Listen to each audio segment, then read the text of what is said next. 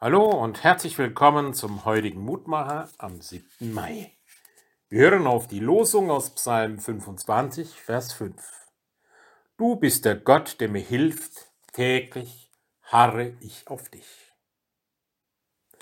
Unsere Psalmen sind tatsächlich ein Lernbuch des Betens und ein Lehrbuch über menschliches Verhalten.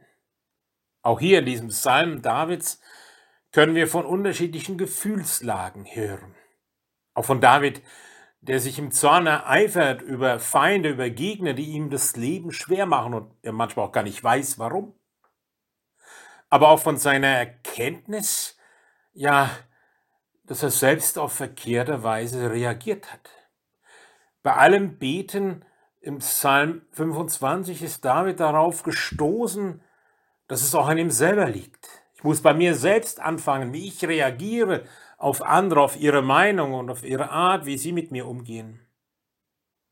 Es bricht aus ihm heraus, Herr, vergib mir meine Schuld und bewahre meine Seele, mein Denken und Fühlen. Du weißt ja um die schiefe Bahn, auf die ich mich mit meinen Reaktionen, meinem Denken und meinen begeben habe. Lass mich darin nicht zustanden werden. Also, David zeigt nicht mehr mit den Fingern auf die anderen, sondern er blickt auf sich. Und das hat ihm geholfen. Das hatte positive Folgen.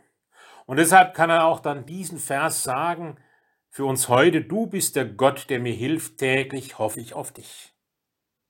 Und dabei geht es ihm nicht so sehr um Hilfe aus Krankheit oder anderem Ähnlichen.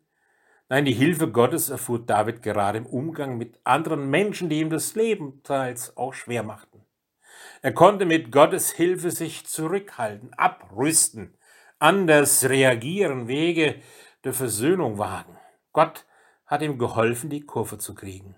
Und so will er immer wieder auf Gottes Hilfe hoffen, sich an ihm orientieren, mit ihm leben täglich und Vergebung wagen. Wie sieht es bei uns aus?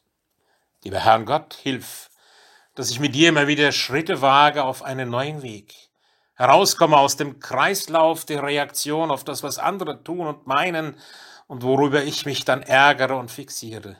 Hilf mir, Schritte der Versöhnung zu gehen, auch an diesem Tag. Amen. Es grüßt Sie, Ihr Roland Friedrich Pfarrer.